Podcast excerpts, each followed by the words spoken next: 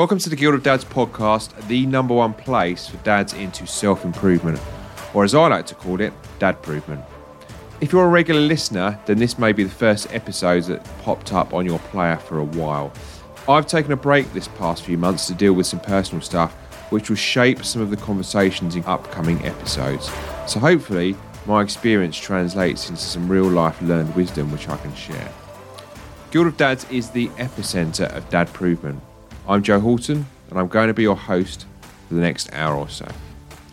On each episode of this podcast, I deliver to you conversations that will expand what you think is possible for you across many areas of life and give you actionable resources on a particular topic or a different perspective.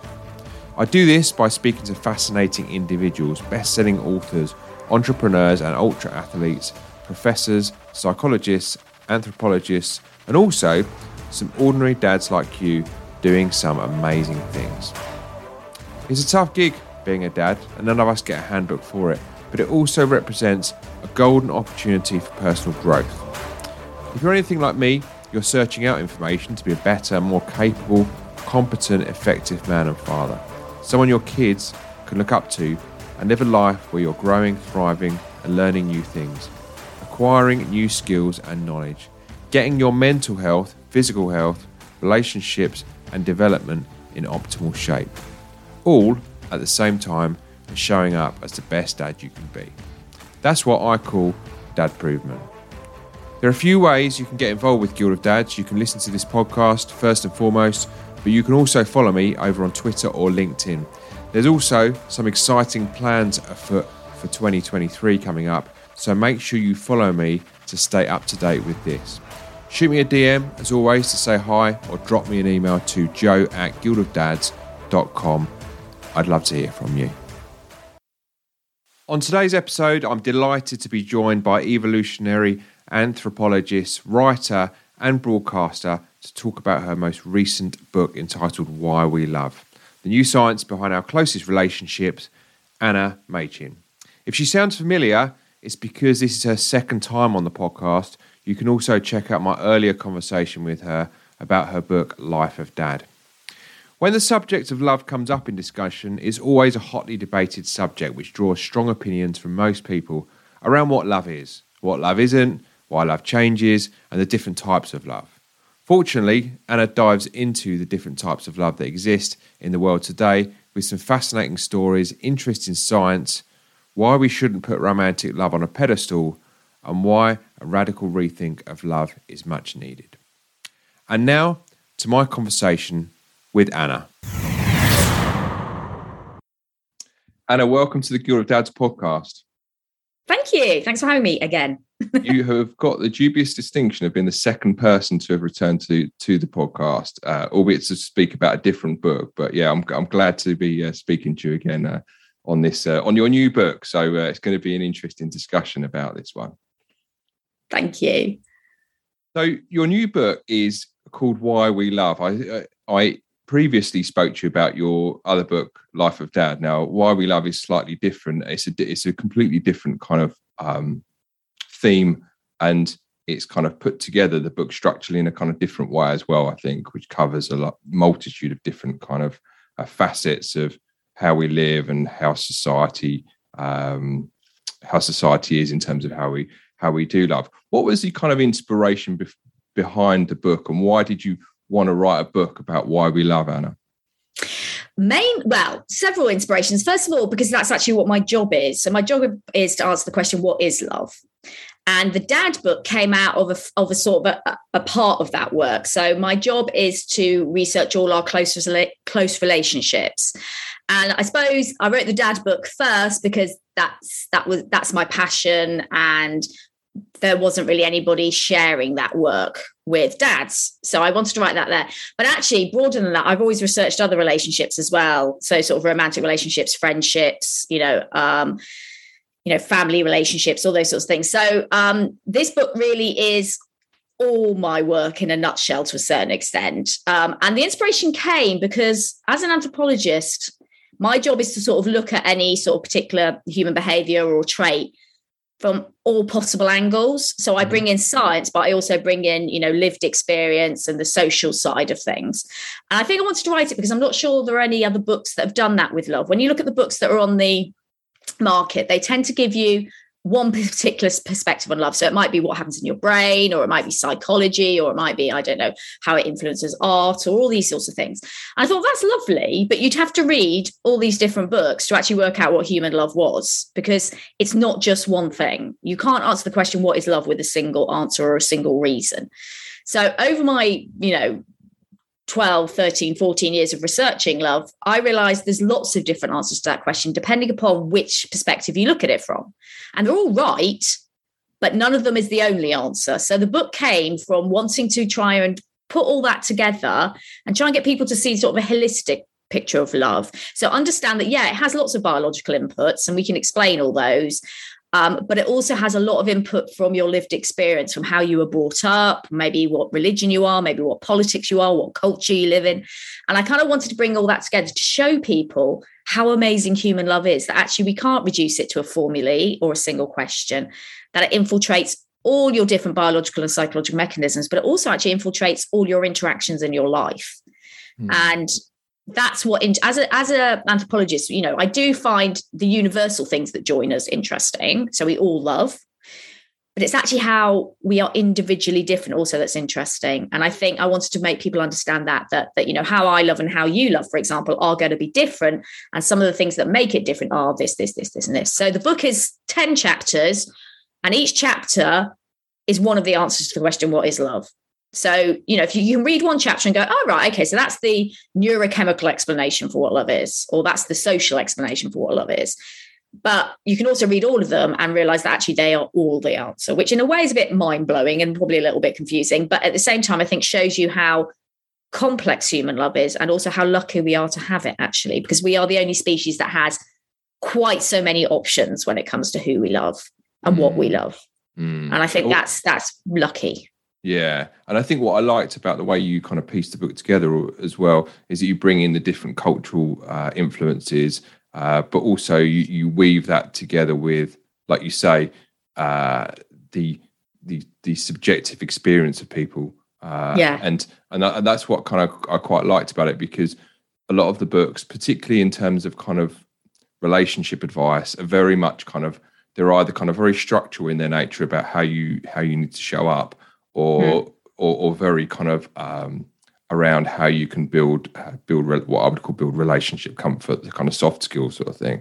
But there's no there's it's often very difficult to find books on these topics which have that have got a balance of the two. And I think that's what I liked about the book is that it it does kind of mesh the two things together. And um, there are some quite funny bits through, throughout the book as well that were, that did kind of make me laugh as well. And uh, and um, yeah, definitely. There are definitely some very funny bits in there. In terms of like the, the the, first chapter delves into survival. Why why is love key to our survival as a as a species? I think I know the answer to it because it's obviously uh, it's kind of almost self explanatory. But we'll, yeah. we'll delve into that a little bit. Yeah. So love is at the basis of our survival because we all have to cooperate with each other to survive. Um, we are a really complicated species, and if we didn't rely on each other to do various things, you know you wouldn't be able to survive. So there's three key areas where you have to cooperate. You have to cooperate to raise your children. And if you think you know you might cooperate with your partner you might cooperate with your wider friends or family you know childcare advice whatever it might be. But also if you think of all the professionals that input into your child's life as you, as they grow you've got all that as well. So we have to cooperate there. We have to cooperate to learn um, there is a hell of a lot to learn as a human, social and technological. And, you know, we're constantly innovating new things, which we then all have to learn, even going well into adulthood.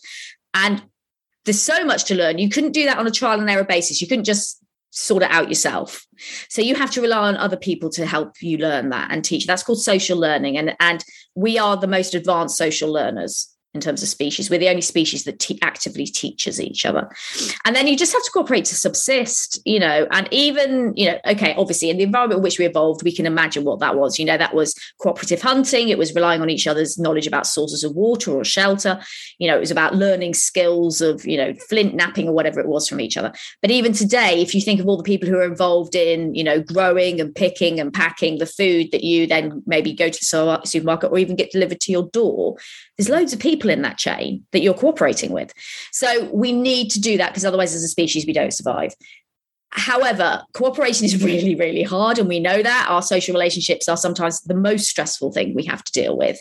Ideally, all species evolve to be solitary.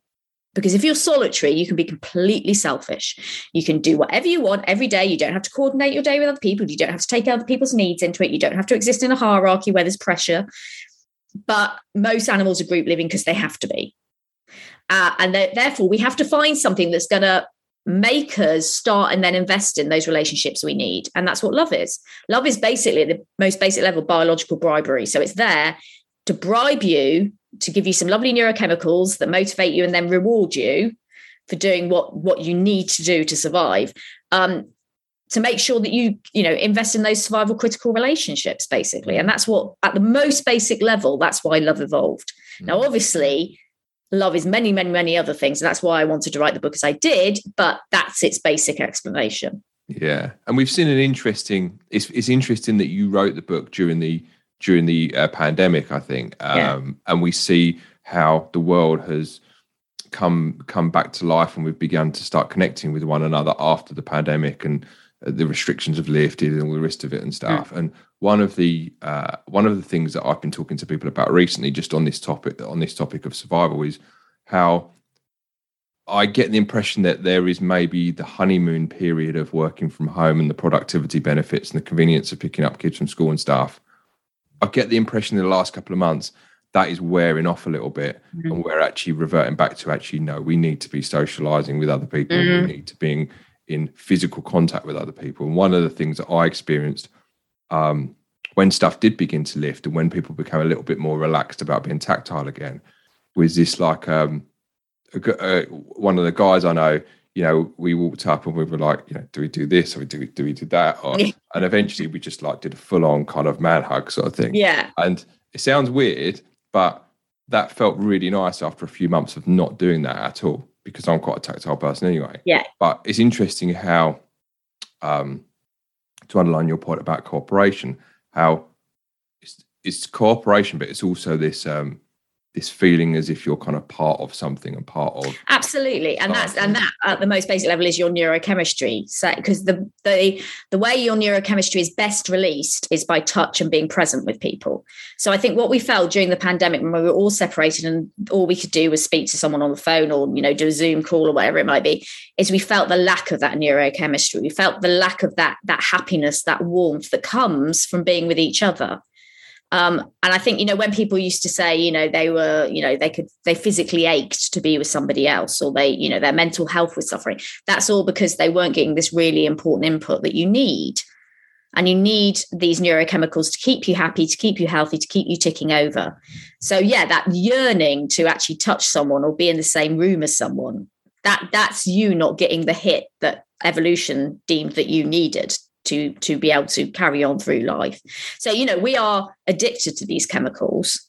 We really need them in our life and if we don't get them we feel that physically and psychologically. Mm, yeah. i mean it's a really clever mechanism to make sure that we do ultimately come back together as, as a group of people and it yeah it, it, it, i just really did sort of kind of experience that and, it, and it's and it's interesting. Well we're going to delve into some of these chemicals in, in, in, a, in, a, little while but before i talk to you about chemicals and and and, and how they uh, how they're released in in our bodies talk to me about hip to waist waist ratio because oh. this is the bit that for for a guy reading the book this is a bit hang on a minute that explains a hell of a lot. I can't my brain is always on curves you know but yeah, yeah, yeah. yeah. No, that's that's to do with how we're attracted to each other. So, um, if you look at sort of, there's been a lot of research looking at what is it, because when you select your mate, as we call it in science, um, what you're actually doing, even actually if you don't want kids, is you're selecting the parent of your child.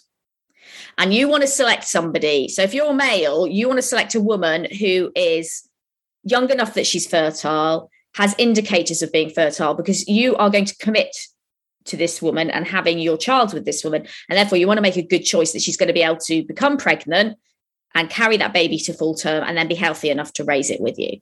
And one of the really the best indicators of that when we look at a woman is her waist to hip ratio. and the ideal is 0.7 and people find this really hard to deal with but that's that's your classic hour hour glass you know curve um, so it's nothing to do with size. It's nothing to do with dress size. It's that proportion of waist to hip that's important. And the reason why it comes out as being the most popular is it's very strongly tied to things like fertility. So we know that people with a 0.7 are have lo- lovely high levels of circulating estrogen. We can tell they're not menopausal because when you're menopausal, your waist thickens. There's a really strong tie between 0.7 and things like um, diabetes, heart disease, various forms of cancer. So it's a really good indicator of fertility and health. And that is why we know that university doesn't matter what culture you go in if you show men a range of different proportions they will pick the 0.7 mm. because it's a really and they've evolved to be able to do that. And lovely eye tracking experiment which i absolutely loved is where they put eye trackers on blokes just walking down the street and saw what they looked at first when they looked at a woman. And they do. They look at the waist to hip ratio first. That's the first thing they look at because they're doing this very quick calculation, which you don't know you're doing in your brain as to, you know, what is that ratio. Um, so yeah, it's one of the things. It's one of what we call the mate mate choice indicators. It's one of the things that the heterosexual men look at. Mm. It's interesting actually. My wife's going to throttle me for saying this. Is that our first date we went to? I'll never forget this. It was a pub in Blackheath, and don't worry, this is not going to go into dodgy territory. Um, but she was sitting on a bar stool, and so we were sitting on a bar stool, kind of opposite each other, and obviously and I think she and, and don't ask me why I remember this, but she I think she was wearing trousers that evening. But my point is, is that years later, I said to her, I said, "Oh, the things that attract one of the things that attracted me to you was your curves, and because obviously sitting on a bar yeah. stool, you can see, you know, instant, yeah. it's an instant yeah. thing you see. So when I when you were when you were describing this in the book, I was listening to it thinking, Oh right, okay. So that's why that and and there's a lots of insights in the book as to yeah when you're describing things. I sort of think, oh, actually, I, I can. I now I understand why that is the case. You know. Uh, yeah. Well, that was the idea behind the book a little bit because I, you know, we've all got experience of being attracted to people, and we've all got experiences of love, whether it be like romantic or it be with your kids or your dog or whatever it might be. And that's why I wanted to write the book as well because I wanted everybody to to read it and go, oh, and understand maybe a little bit more about who they were, but also bring their own experiences. And that's why I interviewed lots of people for the book. And obviously, you have all those quotes because I get called an expert in love. And I suppose academically I am, but we're all experts in love. You have experiences of love to bring. Uh, and because there's no right answer, all of those experiences are valid because you've experienced yeah. them. So that's why that's there as well, because I just think we all have, and I always learn so much. So in the days when I got to do live talks, which I um, haven't done many of since COVID, um, you know, that's I used to love the question and answer session because at the end people will ask you questions about and then bring their own experiences. And they will say something to you which you've never even thought of as an academic and you go oh wow yeah. Like that's an experience that i haven't thought about looking at. And i think that's really amazing and that's partly why i wanted to write the book as well because i just think we can all learn about love and relate to it because even if you know you don't think you're very good at it or whatever you know you bring that to the book yeah and i think do you know what there, i think as well there's a lot of merit to having this is a free what i would call a free flowing discussion because mm. just because a lot of the kind of content i see online right now uh particularly aimed at i'm, I'm going to talk main aimed at men just to, yes. i see a lot of it is around pickup artistry techniques is mm. around stuff which is stroke rational and they're talking about hypergamy and all this kind of stuff and whatever. And like I said to a previous uh, guest, uh, Nina Power, um, uh, the problem is, is it doesn't really help. You know, looking at it in in a kind of a very analytical, very sort of cut and dried way, is not really that useful yeah. in practice in a relationship because effectively it kind of makes it look um, it makes it almost like you're playing a computer game in which you're like acquiring skills and you're going to level up and you know and it's all very sort of there's structure to it. And, it, and and life isn't like that. It's kind of very fluid. It's very sort of um, uh, impulsive. It's very uh, spontaneous. And trying to sort of fit it into these neat little kind of cubes where all right in this situation you do this. In this situation mm. it just doesn't work like that. And i think that attempts to do this i think are turning I won't say necessarily women, but maybe in some respects it is because of the modern dating market. But I think certainly men, I think it's turning, they're morphing their personalities a little bit into something that they're actually not in order yeah.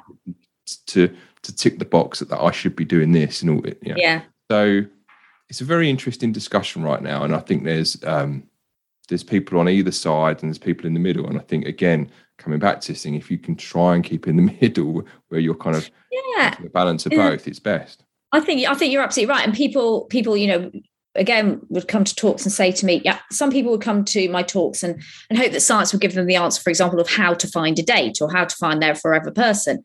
And I, I they probably always came away, you know, disappointed because they would say to me things like, okay, so at what stage does it move, you know, what day does do we move from attraction to love? Or at what point should I do this particular behavior? And I'd say it doesn't work like that.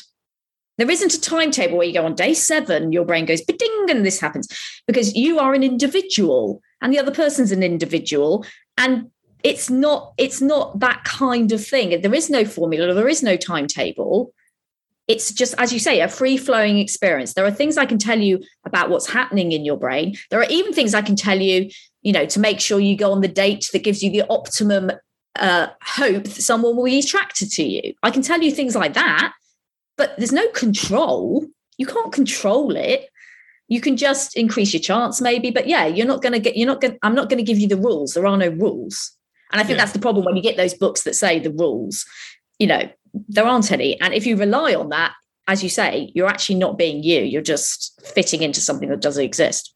Yeah, and I think the thing is, is I think there's a large amount, and, and, and you know, we're both of a of an age where we will there will be people within our social circles that have kind of checklisted themselves out of really probably a really nice relationship because they've got Yeah. a checklist or they've got a type or they've got certain markers that must be hit before things progress on to the next stage.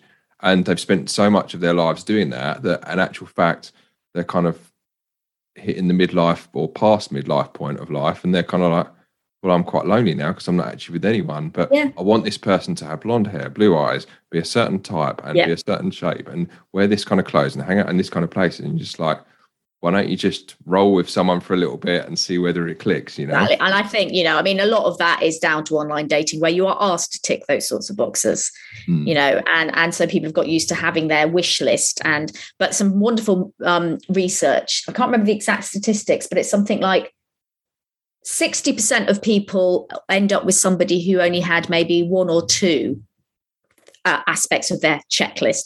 And something like 30% of people end up with somebody who had who doesn't tick any of their boxes Yeah. which I think is brilliant because that's that's that's how it works. It's there's something indefinable about somebody. There's always going to be a bit that science can't explain to you, which is why I think love is an ongoing discussion that we can't explain to you and and that's indefinable about that person. But for some reason, that's what gets you going. Yeah, and it's interesting the amount of people that I speak to, and again, you, you you have these conversations as you get a bit older, and you're like, and and more frequently now, I'll hear, well, when you say to people, "Oh, how did you get together?" and and, and they were like, they're like, well, she wasn't my type, or he wasn't my type, but we just kind of just clicked, and Yeah, um, like they don't know why, you know, and it just Yeah, opposite exactly. attract and it worked sort of thing. So, uh, Yeah. which leads me leads me on to my next uh, question, and I'm going to deliberately pinpoint this at two specific things, and uh, Okay. and, and I know I'll segue into the next bit. What are oxytocin? uh, Sorry, why are oxytocin and dopamine so important? So oxytocin and dopamine um, are one of the four chemicals that underpin attraction and love, and they are really important at the start of a relationship. Um, they tend to sort of wane off a little bit in long-term love, but at the start of a relationship, they're important because oxytocin is the chemical that lowers your inhibitions to actually starting new relationships, and it does that by quietening the fear center of your brain, and that's the amygdala. Uh, and that's where your risk detectors are and where your fear sits. It's right in the middle of your unconscious brain. And oxytocin acts to quieten that so that you feel more confident, you feel less fearful. You know, that nagging, you know, esteem sapping voice that you have at the back of your head saying you're going to make an absolute idiot of you yourself and the person won't like you is sort of shut up, basically. So oxytocin works in that way and it's really good. Um, trouble with oxytocin is it's such a lovely chemical. It can make you feel so chilled and so relaxed that actually you then don't make any effort to, to like get off the bar stool and go and talk to the person because you're having a lovely time. So dopamine also is released when oxytocin is released. And that's important because dopamine is your hormone of, of vigor, it's your hormone of motivation. It is your general reward chemical. So dopamine is released in lots of different circumstances when you do something you enjoy. So I know you've got a dog, I've got lots of dogs. You know, when you hug your dog, you're getting dopamine. But it also makes sure that once you've put your attention on that person, which oxytocin is helping you to do, dopamine is one that gives you the kick up the bum to get off the bar stool and go and do something. So they're really important together. The other thing they do really well is they increase the plasticity of your brain, which means they make it more open to changing. And that's really important when you meet somebody because they do it in two specific areas your learning bit and your memory. And obviously, when you meet someone for the first time, you have to try and learn everything you can about them and then remember it. And they kind of help you do that really, really efficiently. So this new person in your life becomes encoded into your brain. Okay. So they're like the kind of gatekeepers that open. They are, exactly. That's brilliant, Tom. I'm going to nick that. That's going to be nicked. Um, yes, they are the gatekeepers of of of love. Oh, that's lovely. I'm going to use that. Gatekeeper, the gatekeepers. Now, yeah. Um, if if uh, if we talk of oxytocin and dopamine as gatekeepers, then yeah. um, then the army has probably got to be the next one that I'm asking, going to about to ask you about, which is beta endorphin, which I know is I know from your previous book, this is something a, a, a chemical that you feel quite uh, passionately about, and it has a massive amount of um, uses, and it does a hell of a lot under the bonnet. It does, yeah. So beta endorphin probably a bit biased because it is the one that I studied the most. But beta endorphin is important because, as I said, oxytocin and dopamine are really great, but they're quite short lived. Mm-hmm. And they're only released in quite a restricted set of, of circumstances. So, to be released in any real amount is associated either with sex, so you get a hit of oxytocin when you when you orgasm, and also childbirth. So they're quite tied to reproduction. And if you think about human relationships, the vast majority of people you know are platonic relationships. So your family, your friends, your work colleagues, whoever it might be. So we need a chemical that can underpin those. And we also need a chemical that's really long lasting because human relationships can last for decades. And therefore, oxytocin is just not powerful enough to underpin them in the long term. And beta endorphin is, first of all, because um, it's an opiate. So it's it's addictive. And secondly, we don't build tolerance to it. So it's still powerful as however long the relationship is. And the other thing that's important is it's released in lots of different ways which aren't associated with reproduction. So you get a hit of endorphins when you when you laugh, when you sing, when you dance, when you touch somebody, when you exercise. All of these things release endorphins. So you can uh, you so it can be released, you know, when you have a good old laugh with your best friend or, you know, anything like that, you will get that hit. So it underpins all those friendships as well. Um, okay. so that's why it's really, really powerful. Okay. And what blew my mind the most um, was just how it operates when you're in a group environment. Yeah, it's uh, brilliant, isn't it? Uh, and and and the impact it has in kind of enhancing that group environment experience. Can you talk to me a little bit about that? Yeah. So what we found was if you do a behavior that releases beta endorphin on your own, let's say you go and do some exercise. Um, you get hit with beta endorphin and you feel euphoric and it's lovely. Anyone who does a lot of exercise knows that euphoric high. Um, however, if you were to do the exercise in a group and you all did the same thing, so let's say, I mean, one of my colleagues did a brilliant rowing study where she got members of the Oxford rowing team to row on their own. They got an endorphin hit, marvelous. But then she got them to row together as their eight, and the endorphin hit was multiplied, you know, tenfold there seems to be something going on that if you do something in synchrony as a group, you get an um, absolute ramped up beta endorphin hit. And so it's really good. It seems to have evolved to underpin our group level interactions as well, because humans not only have these two way relationships, but we have these relationships which exist in big groups. So, you know, army units, teams, you know, football teams, football supporters, you know, they have this thing where they do these behaviors which really tightly bond them. So if you think of football supporters all chanting, if you were to, you know, ask them, after they'd had a good old chant all together at the game, how close they felt to everybody else. It would be ramped up. It brings them all together. They have this shared activity and they've all had a massive endorphin hit from doing it. So it seems to have evolved also to underpin our group level cooperation, which is really important because we do a lot of activities as groups, not just as two people. This is fascinating, and I, would love to know where this kind of originates thousands and thousands of years ago. We really don't know because the endorphins are part of your pain killing circuit. So when you hurt yourself, you get hit a beta endorphin. It's a painkiller. Um, but we don't quite understand why it then moved across. I mean, it still is your painkiller, but it's what we call co opted into the social area. We don't quite understand that mechanism of why it went from being something that was purely to do with physiological pain to actually, you know, being associated with, with social interaction. Mm, that's fascinating. It is fascinating. We'll probably come back into back, in, back into beta endorphin. One thing that I really kind of interested me about the book was that you delved into attachment. And I'll tell you why it interested me. A lot of the work I do with dads, um, and recently I've become slightly uh, interested in um, interested in how things that have happened earlier on in people's lives play out in their relationships. I've also been sort of delving into a bit of um, the Jungian stuff around midlife, but also um, shadow work and and peaceful parenting. So I've mm. been, I've been exploring this how kind of uh, your shadow and also peaceful parenting kind of can break this kind of chain of mm. things happening in from yeah. children to midlife and whatever and stuff, which is which which is why attachment has become sort of kind of quite interesting for me because it it, it kind of weaves all these weaves these things together uh, in terms of uh, how we form attachments when we're sort of growing up and stuff. Mm. So, in terms of attachment, what is it, and why does it impact why we love in such a in such a major way, Anna?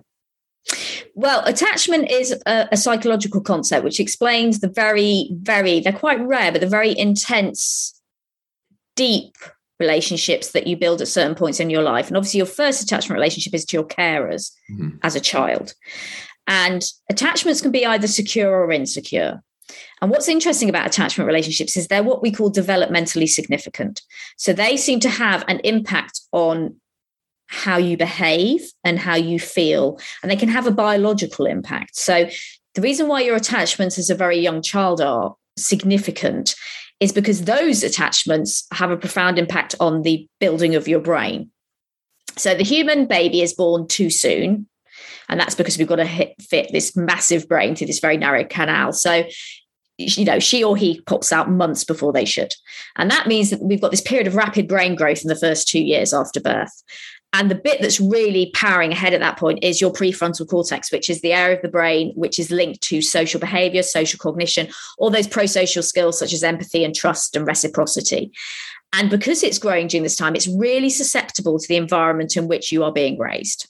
So if you have a secure attachment to your carer, so it's a very sen- they sensitively care for you, they meet your needs, it's very reciprocal, you know, lots of touch, lots of eye gaze, all those sorts of lovely things, then your prefrontal cortex is building that all into its experience, into its social areas. So, you know, you've got this brain that's bathed in all these lovely neurochemicals, very low cortisol, and we get really good, lovely, dense gray and white matter in that from it. So that means that that person is really set up going forward to have really secure attachments as they grow because they've got all the brain architecture in the right place, lots of lovely neurons, all very dense to enable them then to be very sociable, to build those relationships as they go through life. If the opposite happens and you get a child who's brought up in an insecure attachment or even a neglectful attachment, they don't get that. They get um they don't get much of the neurochemistry. They get very high levels of cortisol which is is profoundly damaging if your brain is bathed in cortisol the whole time. And they don't get this lovely dense gray and white matter in that area. In fact we we quite actively see a thing called neuronal death mm-hmm. which means that you know you look at that bit of the brain and it's really not very heavily connected. There's not a lot of structure there to support social relationships. Those children tend to struggle much harder with showing appropriate pro-social skills. They tend to have problems with emotional regulation. When they're older they might have problems with sort of antisocial behaviors and and putting forward appropriate behaviors in social situations. Um, so they are much more at risk of that kind of thing. And they might go through life finding it much harder to build good attachments to people, secure attachments to people, healthy attachments to people. Mm-hmm. So attachments particularly in the first two years are really important i mean this is this is what you know someone like the duchess of cambridge is really focusing on and she's right because that is profoundly important. And what you tend to find is children who don't have a secure attachment as children, you look through their life and you can see the markers of it. You know, they're more likely to, unfortunately, have mental health issues. They're more likely to have addictive issues. They're more likely to end up in jail. Yeah, and and also I think they, they haven't been given the structure, the foundation to be able to cope. Yeah, and also the role modeling, I would imagine as well. Uh, yeah, exactly, and the role modeling. You know, these people, when they become parents themselves, they haven't seen how to parent. They, so there's two things. First of all, they haven't seen how to parent in an effective way. Secondly, they just don't have the biological structure to support them to be sensitive parents. So they've got this horrible double whammy of both, you know, their their environment and their biology is acting against them. And that's why you see, you know, parenting, suboptimal parenting crossing generations, because they are just doing what they have been shown to do and what their biology supports. So breaking that cycle is hard and it you know a lot of people work interventions to try and break that cycle so that we can go forward and, and people can be sensitive parents regardless of the example they were given or how they were treated as children so it's really really tough some people have been dealt a really hard hand in life and i think yeah. you know we have to understand that from a place of empathy that that for some people it's really really hard to build these relationships and to have healthy relationships yeah and i see that coming out at the other end with dads basically. Yeah. So yeah. I see that. I, I see it with, you know, when you sort of speak to guys and you say, you know, what was it like growing up? Oh, my dad. And sometimes as well, it's not necessary abuse, overt abuse or neglect. Sometimes it is actually just a case of um, their parents just weren't that present with them. So they were yeah, kind of, exactly. They, they, yeah, it doesn't were, have to be, you know, you're, you're actively neglected. It can just be that maybe your parents were aware of your needs, weren't interested in your needs, you know, were busy at yeah. work whatever it might be. Um, so, you know, it can be something not relatively minor, you know, most kids are pretty bomb proof, but, you know, it can, it doesn't have to be out and out neglect yeah. for this to happen. I'm just going to jump into the conversation quickly. I'm pretty excited to let you know that I have a membership brotherhood exclusively for dads called the Guild of Dads Brotherhood. If you're a dad into self improvement and you want to get the accountability, camaraderie, and resources of being amongst others on your dad improvement journey, then this is for you. Regular Zoom calls, monthly topics, deep dive trainings, accountability, and a system of self improvement built in will see you beginning to really thrive in multiple areas of your life and develop more purpose, resiliency, and confidence. To find out more, drop me an email, joe at guildofdads.com, and I can give you some more information.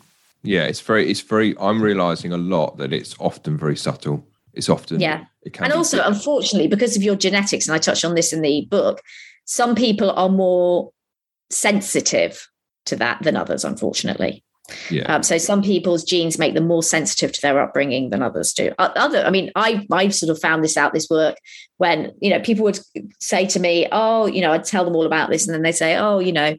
Um, I had the worst, and then they tell me about their childhood, which was awful but they had actually gone through life and done really well and had you know healthy relationships you know all those sorts of things and were really good with pro-social skills and then you find out that they have a set of genes that this a bit like a, a coat of armor which protected them from their childhood is this um, the, so is this the uh, G the GG genome yeah, lots of G's, lots of G's, a few A's. Um, yes, that's the one. Uh, it's it's a particular version of the oxytocin receptor gene, and it okay. seems to protect you from your poor environment. Um, and so those people, in one sense, have been lucky. They've kind of dodged a bullet yeah. a little bit. Yeah. Yeah. And I think as well, I think it also depends on how much information.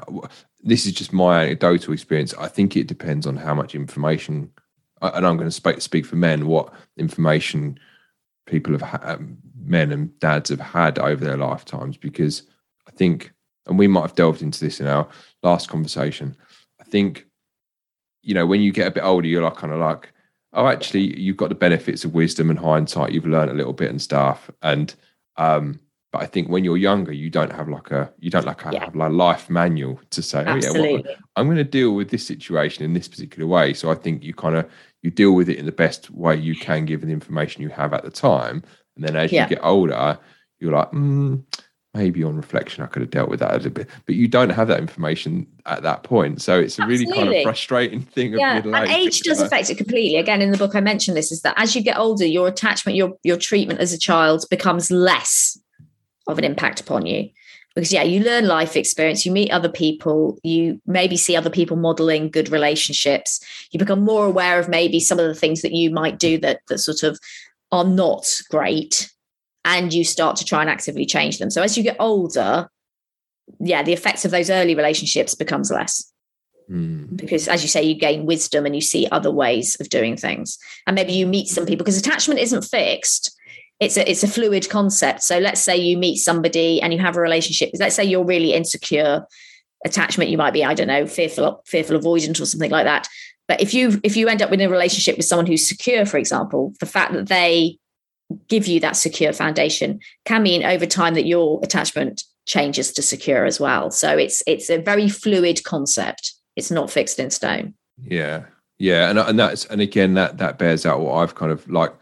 One of one of the books that is very popular with men in particular is No More Mister Nice Guy, and Mm. and and and the, the the title is deceiving, but you but but it's very helpful for guys to kind of actually get into a mindset of actually thinking, well, um, I'm entitled to have my needs met and all this kind of thing. And a lot of people, although he has his protractors, Robert Glover, ultimately it does help guys who are not very good at kind of communicating their needs and and and they've kind of developed maybe a a, a kind of a, a maladaptive uh, attachment style to actually kind of address some of these different things and move to something that, which is more healthy for them, but also for their relationships as well. Yeah. So, uh, Yeah. which is, uh, which is always good. Yeah.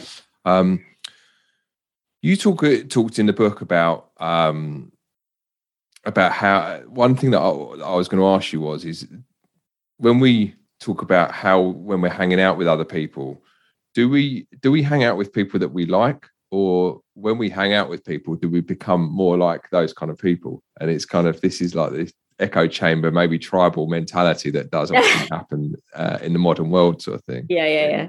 We don't really know, really. I mean, ultimately, initially, something has to attract you to that group of people, to those people. So, and one of those things will be similarity. So Mm. they might have likes or values the same as yours. So it's definitely one of them similarity. But also, studies have shown that friends also tend to think alike. So when you sh- you know put them in a scanner and show them particular scenarios or whatever, you see the same bits of the brain firing off, and it seems like they perceive the world and they approach the world in similar ways. Mhm. Now we don't know whether that's because they were always like that, so they've always thought the same even before they met, or by being together, they've become more alike.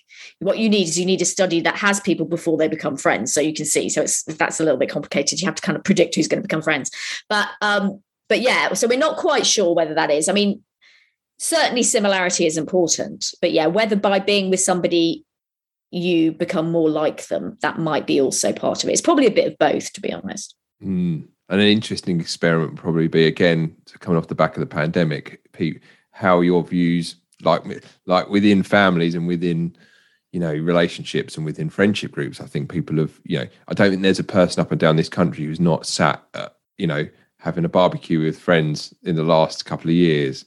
And actually, at some point, stuff's got a bit fractious around Yeah. um, around either lockdowns or vaccines or whatever Yeah, it is. And absolutely. so that would be an interesting kind of like anecdotal social. yeah. Well, that's really interesting as well because it's like how how powerful a view does somebody have to have before you go? Do you know what? I don't actually want to be in this relationship with you anymore because you're so different. And I think some people have experienced that. You know mm. how because you know friendships are about shared values, and how far does somebody have to push your values for you to eventually go? Mm-mm.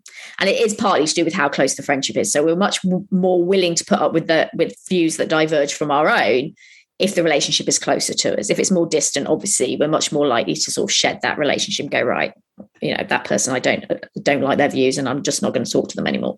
So mm. yeah, it's interesting. How far does someone have to push you before you will go? Mm-mm. Yeah, and pandemic behavioral psychology is a completely that's Oh, another that's another Absolutely, podcast I know. itself, I mean, and there is a behavioral psychology has had a field day. I mean, it's yeah, Yeah, the book has Yeah, been written on that one. That book has definitely been written on that one.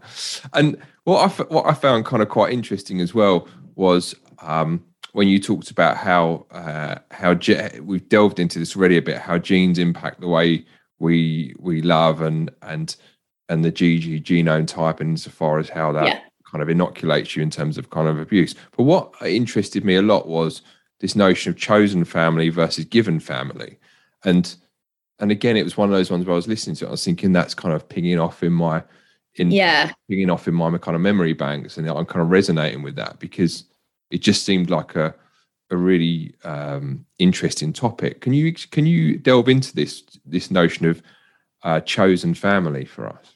Well, it's it's kind of slightly a Western concept, really, because we in the West are very we have a very strict divide between our biological family and our friends. And they are seen as very different categories. And what a chosen family is, is a chosen family is people who you're not genetically related to, who carry the same level of importance and privilege in your life as a member of your biological family does. Mm. And so in the book, I talk to people who have chosen families, and quite often they are people who might have have fractious relationships with their own family or simply don't have that and they love their own but but for some reason their biological family isn't meeting a particular need happens quite a lot in sort of lgbtq plus families or Mm. people because maybe they've been rejected by their family maybe they need people in their family who understand that particular identity um, and they will choose people who are close to them for whatever reason and they will see them more as family than friends. So again there's i did lots of interviews with people. There's lots of quotes where people say you know my friends uh, are sort of my my compensation for for my family. You know i don't get on with my family. My family don't support me. They judge me. Whereas uh, this group of friends you know are non-judgmental. They always support me. They've seen the worst of me and they're still with me and all that sort of stuff. So the chosen family is very important. As i say it's a bit of a western concept because when you go into other non-western cultures that line between biological relatedness you know you have to be biologically related to be family doesn't exist. So you will get people who somebody will refer to as my brother my cousin who aren't biologically related but they are seen as family and they they carry that same same uh, importance in terms of where they sit in the hierarchy and sort of the relationships that you have with them the trust you give to them. Um, and you know actually if we think i think we're a bit funny about it in in the west particularly in britain we're a bit wrapped up. But like my best friend is definitely my sister. Uh, not my sister's sister, my sister. I see her as my sister, Mm. partly because my relationship with my actual sister isn't great. And she is the person who has always been with me and always been, you know, I've known her since I was 10. So I would say she is my sister. She is up there with my parents, for example. And I think when we look, we might all have somebody who's chosen family. Um, but I think it's a really interesting concept. And there's a lovely study in it looking at chosen family amongst teenagers, LGBTQ plus teenagers, which is in the book. Again, looking at them and saying, you know, they they they find things within this chosen family, particularly in trying to explore their identity, which maybe their biological family can't give them.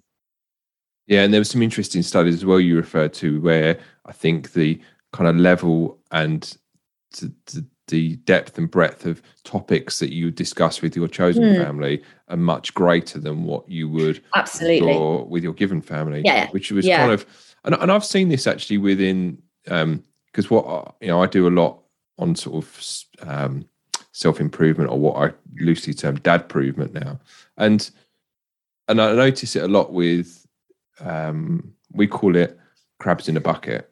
So it's kind of Right. if you kind of want to get if you want to sort of change your life or you want to be you know you know fitter or improve your mental health or you want to you know go back to school or study or whatever you know I, I notice it a lot where people don't get the support of their immediate family actually No. they've got a lot more support from people outside of their family who are Yeah. saying to them go after it you know you only live once and whatever whereas they're Yeah. they're kind of close to family are kind of like actually no because this might upset the apple cart and they might change and they might not Exactly, exactly. And I think that's it. I mean, the word you always get with chosen family is non judgmental. They don't judge me.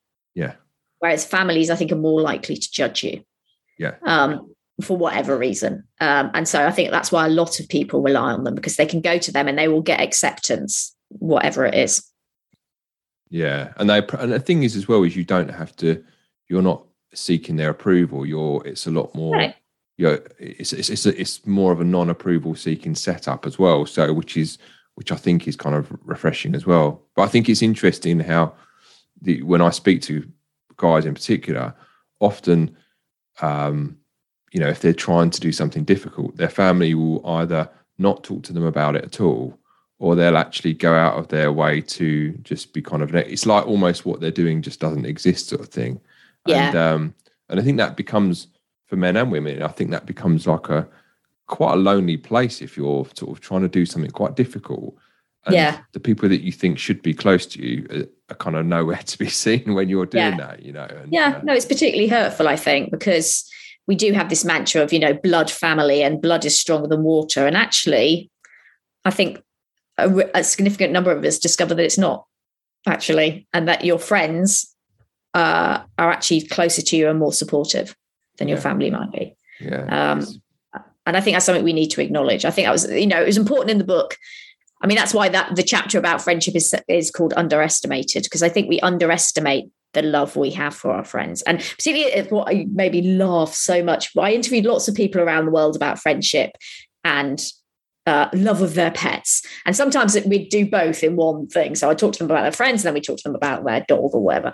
And quite often, I'd say to them, you know, particularly in Britain, do you love your friends? And they go. Mm, oh, I don't know. I've never really thought about it like that. I mean, obviously, I like them. And then you'd say to them, Do you love your dog? And they go, Oh my God, yeah, completely love my dog. And it's just that, that slight reticence we have about saying we love our friends. Whereas, you know, you talk to somebody in Italy or, you know, maybe one of the more passionate Mediterranean countries, they go, Of course, I love my friends. My, li- my friends are my life. And we just, I think, particularly in Britain, have a thing about, oh, you know, saying, but love exists for your friends. You know, you do love your friends. mm, I yeah, think we're maybe a bit, bit, you know, uncomfortable with saying that.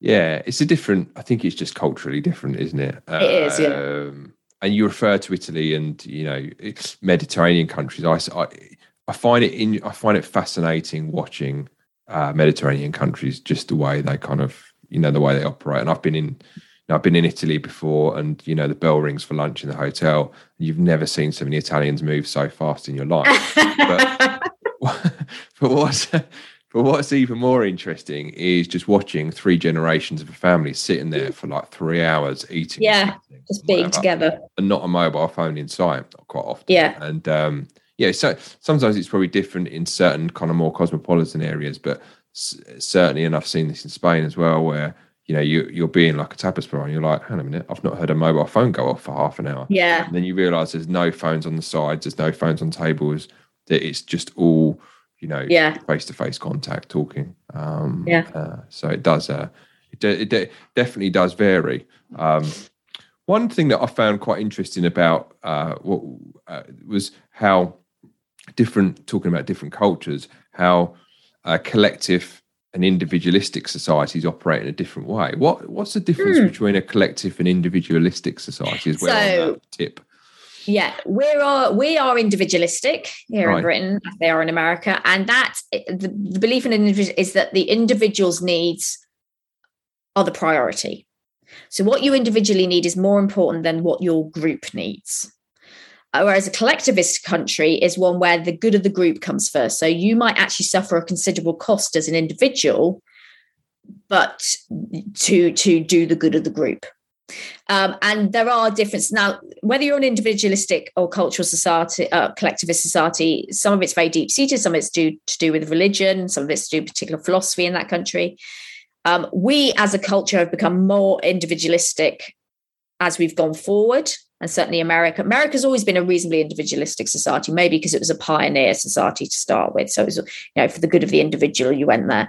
Um, but whereas if you look somewhere like China or India or somewhere like that, it's more of a collectivist society. So it's more about, and it sort of comes into the idea of love because um, love is based upon, in some cases, is no, love has an element of empathy that you need to have empathy to experience love. You need to be tuned into somebody else's emotional needs.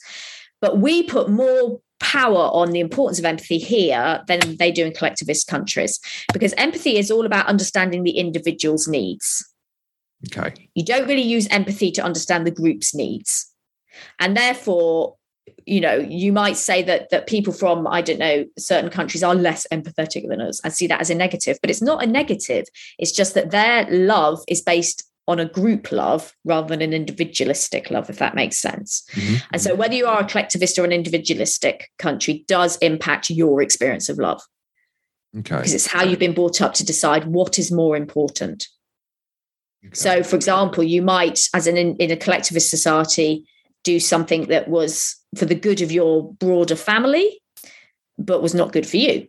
You'd be more likely to do something like that. Whereas in this country, you'd be more likely to consider your own needs above those of, for example, your broader family. Okay. All right. That makes it that makes it a lot kind of clearer. And in in terms of those how society and environment impacts, can that change over time historically as well? So if you're at a certain period of history in a certain culture, will that change over a period of time as well? It can do. I mean, if you look at romantic love in China, somewhere like that over the last sort of 20, 30 years. So before that, China was a collectivistic country. The concept of romantic love, as in, you know, oh, it's all being very passionate and you fall in love and it's love at first sight, and all those stories we tell about romantic love and, you know, the soulmates, they didn't really that that wasn't really a concept in China 20 or 30 years ago. It was very much based upon um, love being about uh, finding someone with whom you could raise a good family, you know, that kind of thing. Love didn't really come into it as the most important thing in a marriage. It was about is this marriage, you know, going to be stable? Are we compatible in certain terms of our cultures? It might be that the family arranged it. Whereas now, because of the input of influx of Western media and all those romantic films where, you know, the knight arrives and takes the princess off and it's all about love and da da da da da, now young people in China much more focus on finding love as the basis for marriage than they mm. used to. So, yes, certainly how we define love and what we think is important changes. I mean, you can even see it in parenting. So, you know, these days, you know, we have this idea of hands-on involved parenting for for for mums and dads. Um, but you look back, you know, 100, 150 years to the Victorian era, that that was it was a very different way of raising your children mm. and expressing your love for your children. So it's very culturally prescribed how you yeah. show your love to your to your to your to your yeah. society and to your children yeah. and to your yeah. partner. Okay. Yeah what's etc. I mean, and it's got even worse these days, I suppose, with Instagram and all that. If you think about all the uh, people you follow on Instagram, you maybe are looking at their relationships, whether romantic relationships with their children, whatever, and we all have a comment on it as to whether or not their romantic relationship is legit you know is it the right sort of relationship? Are they displaying the relationship in the right way? Say with parenting you know you look at famous people you know and and you know if they've got a nanny with them or you know loads of criticism you're not raising your own children or you know whatever. So we all have something to say about how people express their relationships and whether they're doing it right. I, I love the way that you mentioned romantic in the book and the romanticism of love. And you mention it a few times during the book on different subjects and the reason I the reason I like the way that, that you've mentioned it is because so I I read, I read a book by a guy called James Hollis, um, who's a Jungian author, but he talks about kind of, you know as you get older, letting go of this idea of romantic love and it mm-hmm. becoming a little bit more spiritual. So you let go of the ego in the first half of your life and you go on this kind of soul journey. And it's kind of framed a lot of my thinking in terms of, you know, um, he said that we become a bit sort of inf- inf- infantilized in this kind of romantic love of the kind of being younger and that. And yeah. there's a few points in your book where you talk about um, romantics, both in terms of uh, people who are who are uh, aromantic, I think the word yeah. was, um, uh, and, and there's a, also a few other points.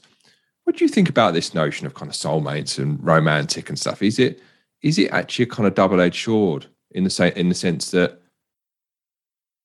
romance is a very nice thing, but it's kind of people are maybe pursuing it to the behest of something a lot kind of more deeper. So, is it a double edged sword? Does it change as we go through life? I think I know the answer for me, probably.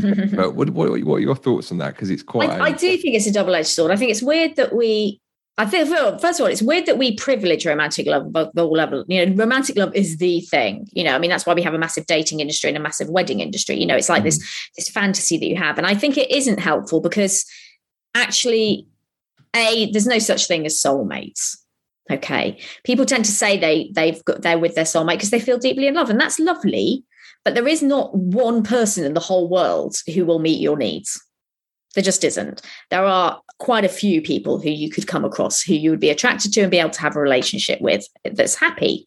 So soulmates doesn't really exist. This idea of um, yeah, being carried off, you know, on a horse by a knight and all this kind of thing. I think it sets up unrealistic expectations about what love is. Mm. You know, love initially can be very passionate, but over time, particularly as in long term love, it becomes more what we call companionate. It becomes much calmer. It becomes much less romantic you know, because you're living, existing in everyday life, there are going to be stresses. There are going to be times when you probably hate your other half, and it's not all going to be butterflies and roses. Definitely. And so, in a way, I think it upset it. It sets up a quite unrealistic view of what love is going to be, and these narratives we have about as you say, the, idea of infantilizing us. You know, when we fall in love, we we're out of control and we're swept off our feet, and you know, we we you know we can't see the wood for the trees, and this person is perfect, and all these ideas is you know actually in one sense they're quite dangerous. Um, and I write in my study in my book about these narratives we tell about romantic love, actually, particularly setting young women up to maybe go into relationships that aren't that great for them so, for example, relationships where there's a high degree of control or coercion, this idea that you're swept off your feet and you have no control over your feelings can equate to I have no control over what my partner tells me, or you know, I have no control about you know doing everything he says because I have no control because I'm so in love.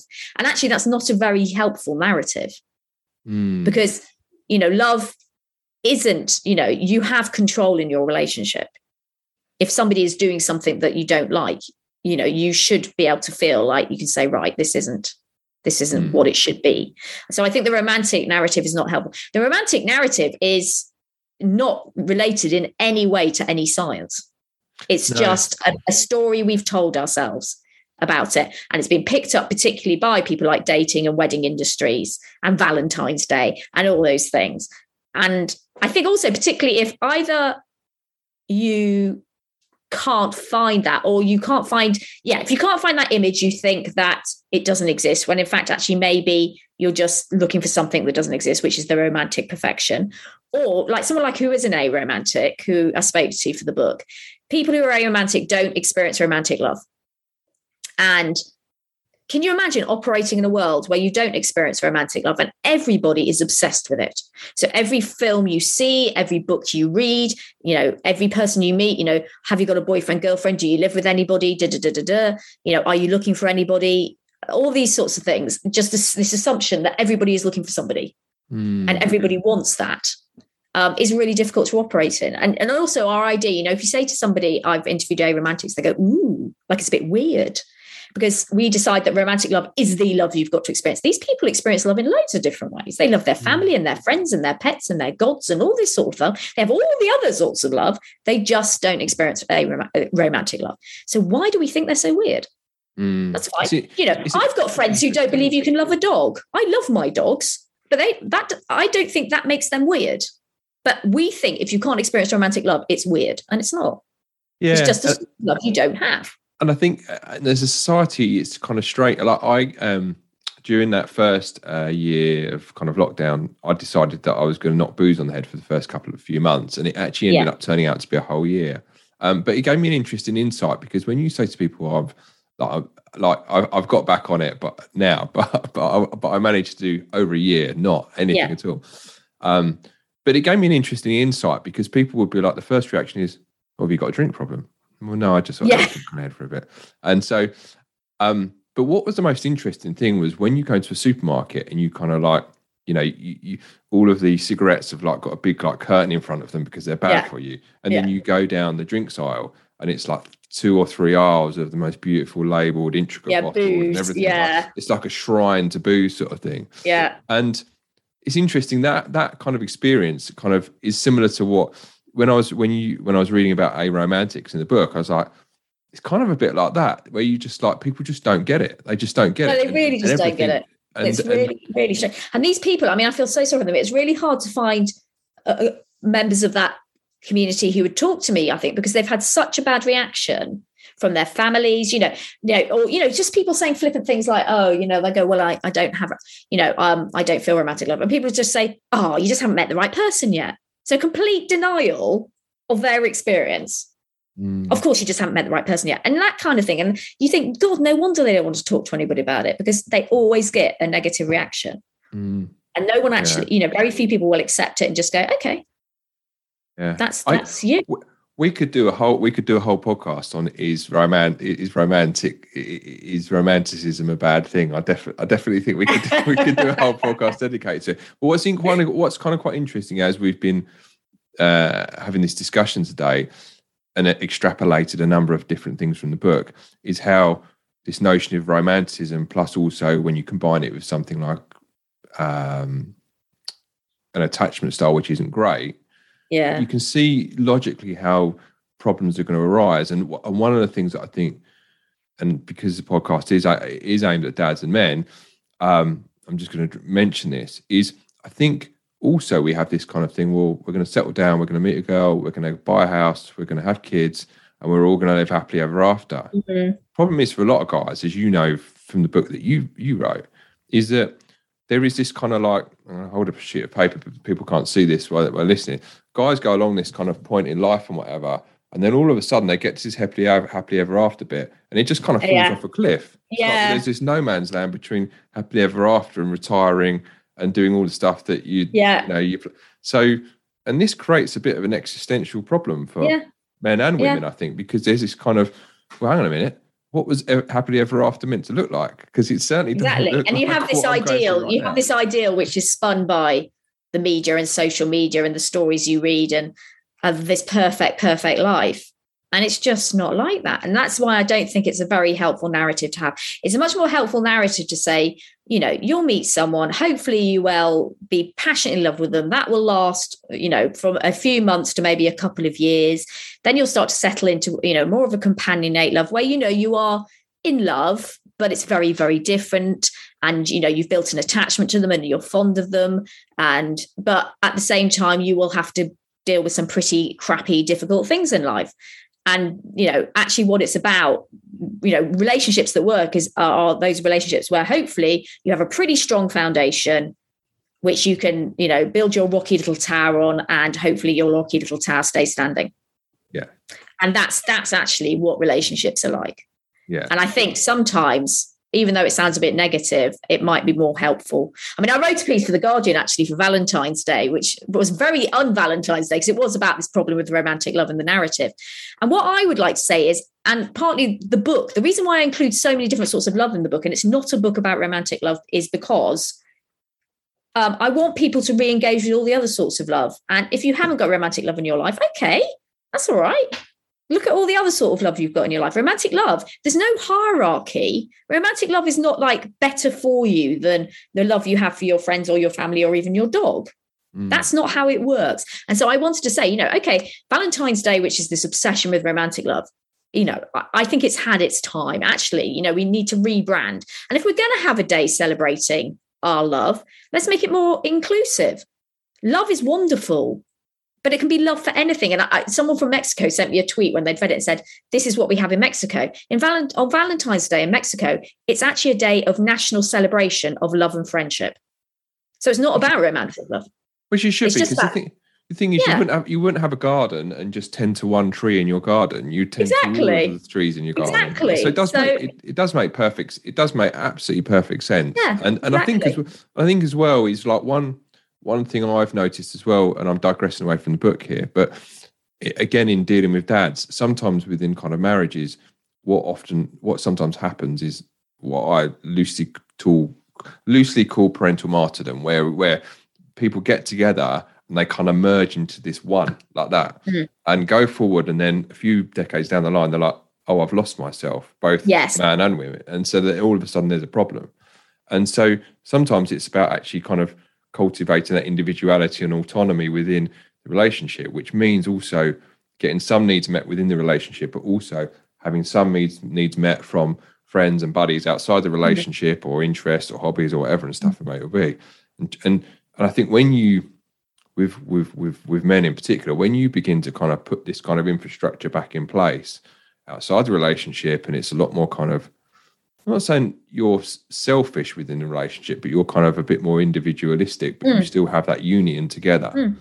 Um, it's a lot more healthy way of doing life. Well, it is. Well, that's a, that's the definition of a secure attachment. Is mm. secure attachment is somebody who. So if you are securely attached, the sort of person who likes being in the relationship, gets stuff from the relationship, but doesn't need the relationship. Do you know what I mean?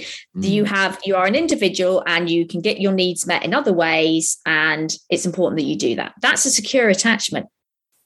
Uh, so actually having those other relationships is really important. And we've evolved to have those other relationships because they're important. They wouldn't exist otherwise. All these different sorts of love have evolved because we need them. Yeah.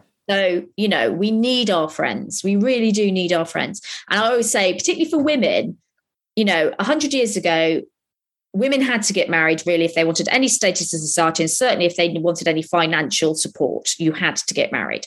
And obviously there was no contraception so you ended up having loads of children. So you had those two sorts of love in your life.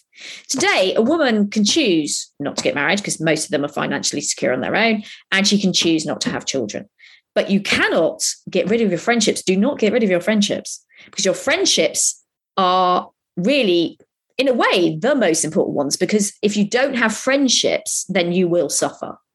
You will suffer. You will have mental and physical consequences of not having friendships. So, actually, in a way, our friendships are our most important relationships. If you think about, like, if I think about my best friend, she has been here long before I met my husband and long before I had my children. She is my longest love. You know, I've loved, I've loved her for 31 years it makes so, perfect you know, sense as well, doesn't it? In terms of yeah. the context of this discussion, it makes perfect sense. There's, there's, a ton of insight and takeaways from this last 15, 20 minutes, that's for sure. So, uh, yeah, yeah, definitely, definitely. Um, Anna, it's been a pleasure again. Thank you. Um, delving into all of delving into the nuance of the book. If you if you're listening listening to this, the book is fantastic. It's called Why We Love it delves quite heavily into a number of different areas that we've discussed on the podcast today. Um, I certainly enjoyed it, and it, it certainly uh, laced together a lot of the things that I've been thinking about in the last little while as well. So, an absolute, an absolute pleasure, Anna.